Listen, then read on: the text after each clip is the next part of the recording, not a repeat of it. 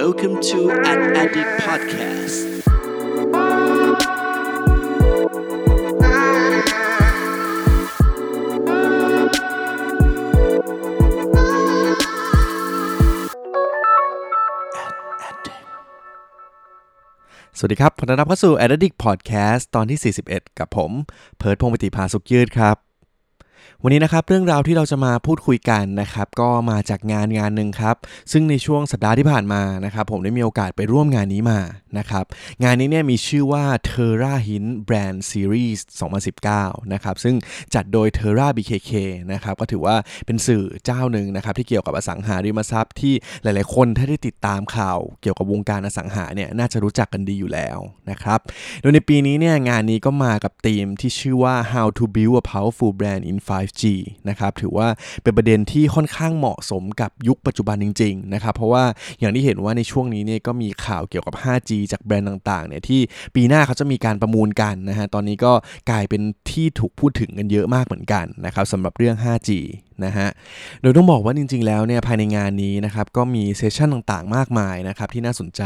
ไม่ว่าจะเป็นจริงๆทาง Terra บี เค เค ก็มีผลวิจัยนะครับว่าเฮ้ยปัจจุบันนี้ถ้าพูดถึงแบรนด์เกี่ยวกับอสังหาในไทยเนี่ยมี movement ยังไงบ้างนะครับแล้วก็มีการมอบรางวัลนะฮะ The Most Powerful Brandในปีสองพันสิบเก้านี้นะครับซึ่งแบรนด์ที่ได้ไปนะฮะก็คือแสนสิริเช่นเคยนะครับแล้วก็มีอีกหลายๆเซสชั่นนะครับแต่ว่ามีเซสชั่นนึงครับซึ่งผมคิดว่าน่าจะเป็นสิ่งที่เป็นประโยชน์กับเพื่อนๆชาว Addict Podcast มากๆนะครับซึ่งก็คือเป็นเซสชั่น Panel Discussion นะครับที่พูดคุยเกี่ยวกับเรื่อง How to Build a Powerful Brand in ไฟว์จี นะครับตามชื่องานเลยนะฮะโดยผู้ที่มาร่วมเสวนาเนี่ยก็เป็นผู้บริหารนะครับทั้งจากฝั่งของเอเจนซี่โฆษณานะครับรวมถึงผู้บริหารของทางฝั่งลูกค้าทางแบรนด์ต่างๆเหมือนกันนะครับไม่ว่าจะเป็น เอส ซี บี นะครับรวมถึงแสนสิริด้วยนะครับที่ได้รับรางวัลจากงานนี้ไปนะฮะ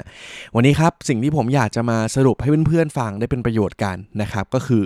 ห้าเคล็ดลับการสร้างแบรนด์ในยุค ไฟว์จี ที่นักการตลาดและนักโฆษณาทุกคนควรรู้จากงาน TerraHint Brand Series สองพันสิบเก้าครับจะเป็นยังไงกันบ้างเราไปฟังกันดูครับ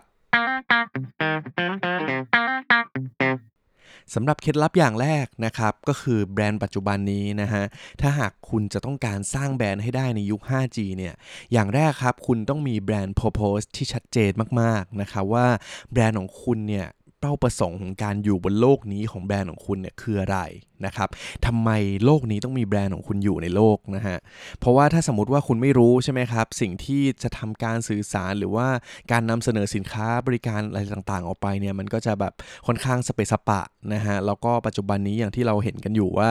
มันมีแบรนด์ต่างๆเยอะแยะมากมายนะครับคู่แข่งของเราเนี่ยมันก็ไม่ใช่แบรนด์ที่เป็นแบบอยู่ในแคตตากรีของเราเองอย่างเดียวแล้วนะครับแต่ว่าเราต้องสู้กับแบรนด์อื่นๆรวมถึงคอนเทนต์ครีเอเตอร์อื่นๆเยอะแยะมากมายเลยจะทำยังไงให้แบรนด์เราเข้าเป็นหนึ่งในใจเขานะครับเราก็ต้องมีแนวคิดมีจุดยืนที่ชัดเจนนั่นเองนะฮะซึ่งเอาจริงผมคิดว่าประเด็นเรื่องแบรนด์ Purpose เนี่ยผมก็มาพูดหลายรอบเหมือนกันแล้วแหละแต่ว่าภายในงานนี้นะครับทางวิทยากรทางผู้ที่มาร่วมแชร์ประสบการณ์กันเนี่ยก็มีการเน้นย้ำเรื่องนี้เช่นเดียวกันนะฮะแต่ว่ามีอีกประเด็นนึงนะครับที่จะเสริมเกี่ยวกับเรื่องแบรนด์ Purpose นะครับเพราะว่าบางคนนะฮะมีแบรนด์ Purpose ที่ชัดเจนครับแต่ว่าพอเวลาผ่านไปแล้วนะครับบางคนเนี่ยก็อาจจะยึดติดกับภาพเดิมๆนะครับเพราะว่าจริงๆแล้วเนี่ยถ้าหากว่าพูดถึงแบรนด์ Purpose ที่ดีจริงๆนะฮะแบรนด์นั้นเนี่ยควรจะยึดมั่นครับแต่ว่าต้องหาวิธีการปรับตัวไปตามยุคสมัยเหมือนกันนะครับอย่ายึดติดความสำเร็จที่เกิดขึ้นนะฮะเพราะว่าเราจะเห็นว่าหลายๆธุรกิจเนี่ยถึงแม้ว่าเฮ้ยยุคนึงเขามีความสำเร็จแบบยิ่งใหญ่มากๆนะฮะแต่ว่าผ่านไปอีกสิบปีนะครับถ้าเขาไม่ปรับตัวเนี่ยก็อาจจะหายไปจากโลกนี้เลยก็ได้นะครับดังนั้นครับเคล็ดลับอย่างแรกก็คือต้องมีแบรนด์ Purpose ที่ชัดเจนแต่ก็ต้องพร้อมปรับตัวได้นั่นเองครับสำหรับประเด็นที่สองนี้นะครับถือว่าเป็นเคล็ดลับที่สำคัญมากๆนะครับเพราะว่าทางผู้เสวนาเนี่ยก็มีการเน้นย้ำกันหลายคนมากๆนะครับ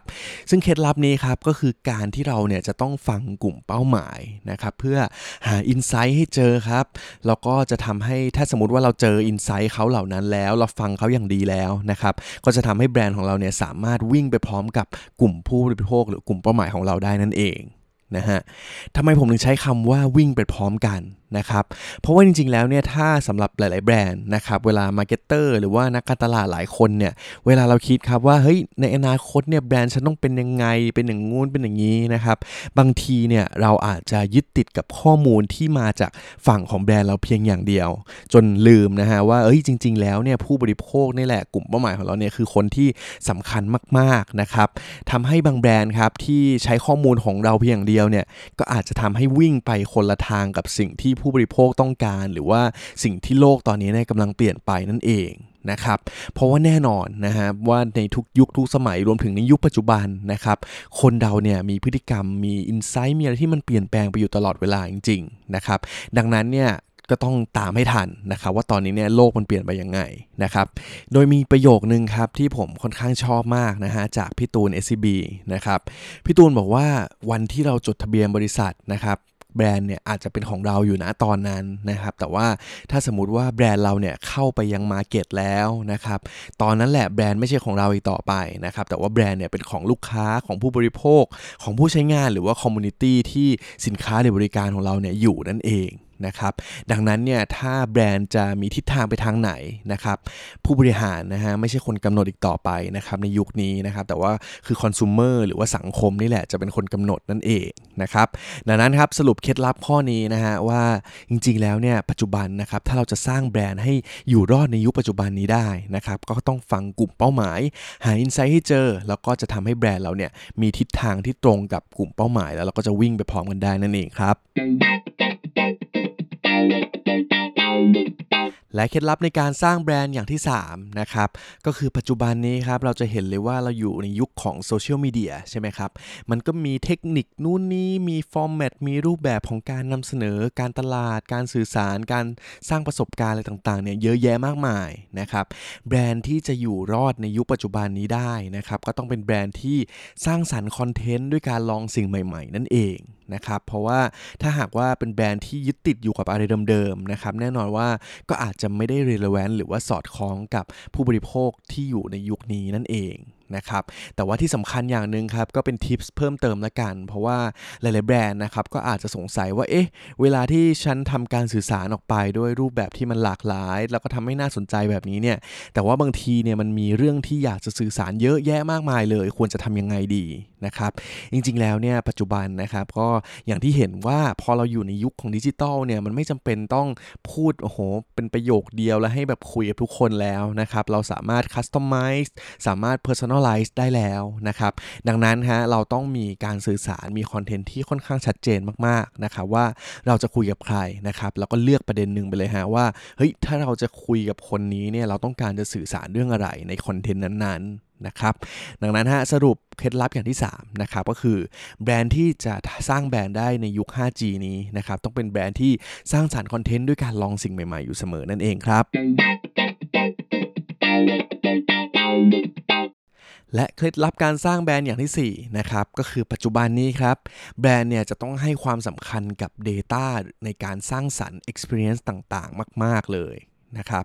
แน่นอนว่าถ้าพูดถึง Data เนี่ยทุกคนก็คงรู้กันอยู่แล้วนะครับว่าปัจจุบันนี้มันสำคัญมากๆแล้วนะครับที่ธุรกิจทุกธุรกิจเนี่ยมองข้ามไม่ได้แล้วนะครับในการเก็บข้อมูลต่างๆที่เกิดขึ้นนะครับไม่ว่าจะเป็นข้อมูลของลูกค้าข้อมูลของยอดขายข้อมูลต่างๆนานาเยอะแยะมากมายนะครับแต่ว่าตอนนี้เนี่ยเราจะต้องหาวิธีในการทำความเข้าใจข้อมูลเหล่านั้นนะครับแล้วก็มาวิเคราะห์นะครับแล้วหาโซลูชันว่าเฮ้ยจริงๆแล้วเนี่ยข้อมูลเหล่านี้เนี่ยเราสามารถนำไปประยุกต์อะไรใช้ยังไงได้บ้างนะครับเพราะว่าปัจจุบันเนี่ยมันก็มีเทคโนโลยีต่างๆเยอะแยะมากมายนะครับแล้วพอเข้ามาอยู่ในยุค ห้าจี เนี่ยมันจะเป็นอีกโลกหนึ่งครับที่มันจะกลายเป็นโลกที่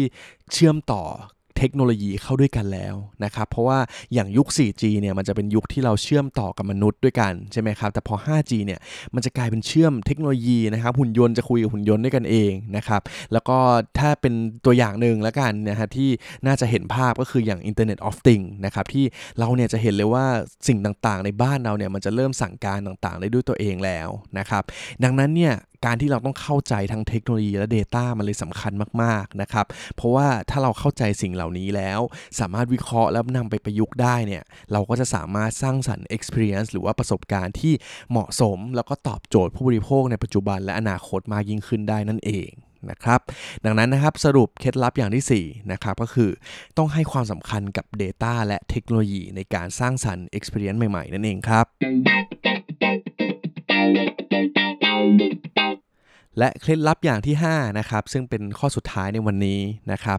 ถ้าหากว่าคุณจะสร้างแบรนด์ในยุค ห้าจี ให้ได้เนี่ยแน่นอนนะฮะว่าการสร้างแบรนด์มันคือการสร้างความสัมพันธ์ในระยะยาวนะครับมันต้องใช้เวลานะฮะอย่ารีบร้อนนะครับเพราะว่าถ้ารีบไปเนี่ยแน่นอนว่ามันอาจจะมีข้อผิดพลาดอะไรบางอย่างซึ่งเขามีการพูดถึงประโยคนึงมานะครับซึ่งผมก็ชอบประโยคนี้เหมือนกันนะครับว่าเฮ้ยจริงๆแล้วเนี่ยการสร้างแบรนด์เนี่ยมันก็เหมือนแบบเป็นการแบบคบกับแฟนเนาะเราทำดีไปหนึ่งร้อยครั้งเนี่ยเขาอาจจะแบบอ๋อโอเคก็ดีแต่ว่าถ้าวันนึงเนี่ยคุณทำผิดสักครั้งเดียวนะครับหรือทำไม่ดีสักครั้งเดียวเนี่ยเขาจำไปจนวันตายเลยนะครับซึ่งในมุมของแบรนด์เนี่ยก็คือผู้บริโภคนั่นเองนะฮะถ้าคุณเนี่ยทำอะไรผิดพลาดเพียงอย่างเดียวนะครับผู้บริโภคเนี่ยเขาอาจจะจำไปตลอดกาลเลยนะครับดังนั้นเนี่ยถ้าคุณจะสร้างแบรนด์แล้วนะครับคุณก็ต้องมีการวางกลยุทธ์ให้เหมาะสมนะครับแล้วก็ค่อยๆเป็นค่อยๆไปนะครับแล้วคุณเนี่ยก็จะสามารถพิชิตใจผู้บริโภคในยุคของ ห้าจี นี้ได้นั่นเองนะครับสรุปนะฮะข้อสุดท้ายเนี่ยก็คือการสร้างแบรนด์ครับเป็นเรื่องของการสร้างความสัมพันธ์ในระยะยาวนะฮะต้องใช้เวลาอย่ารีบร้อนครับและนี่คือทั้งหมดของห้าเคล็ดลับการสร้างแบรนด์ในยุค ห้าจี ที่นักการตลาดและนักโฆษณาควรต้องรู้เอาไว้นะครับจากงาน TerraHint Brand Series สองพันสิบเก้านั่นเองนะครับเดี๋ยวก่อนจะจากกันไปนะฮะเดี๋ยวขอทบทวนให้ฟังอีกรอบหนึ่งละกันนะครับว่าห้าเคล็ดลับนี้เนี่ยมีอะไรกันบ้างอย่างแรกครับคือแบรนด์เนี่ยจะต้องมีแบรนด์ purpose ที่ชัดเจนนะครับว่าแบรนด์ของเราเนี่ยดำรงอยู่เพื่ออะไรนะครับแล้วก็ต้องพร้อมปรับตัวได้กับสถานการณ์กับโลกที่เปลี่ยนไปนั่นเองครับและอย่างที่สองนะครับคือแบรนด์เนี่ยจำเป็นต้องฟังกลุ่มเป้าหมายมากๆนะครับต้องหาอินไซต์เขาให้เจอนะครับเพราะว่าถ้าสมมติว่าเราเข้าใจคนที่เปลี่ยนไปแล้วนะครับเราก็จะรู้ครับว่าเฮ้ยทิศทางที่แบรนด์ควรจะไปเนี่ยควรจะไปทางไหนนะครับแล้วถ้าเราเลือกทางที่มันสอดคล้องกับผู้บริโภคนะครับเราก็จะทำให้แบรนด์เนี่ยสามารถวิ่งไปพร้อมกันกับผู้บริโภคได้นั่นเองนะครับและอย่างที่สามครับคือแบรนด์เนี่ยจะต้องสร้างสรรค์คอนเทนต์ด้วยการลองสิ่งใหม่ๆอยู่เสมอนะครับเพราะว่าถ้าสมมติว่าเรามีการลองสิ่งใหม่ๆเนี่ยมันก็จะทำให้เฮ้ยเราเนี่ยปรับตัวเข้าทันกับโลกนะครับแล้วก็จะสอดคล้องกับสิ่งที่ผู้บริโภคเนี่ยสนใจและเป็นอยู่ในปัจจุบันนั่นเองครับ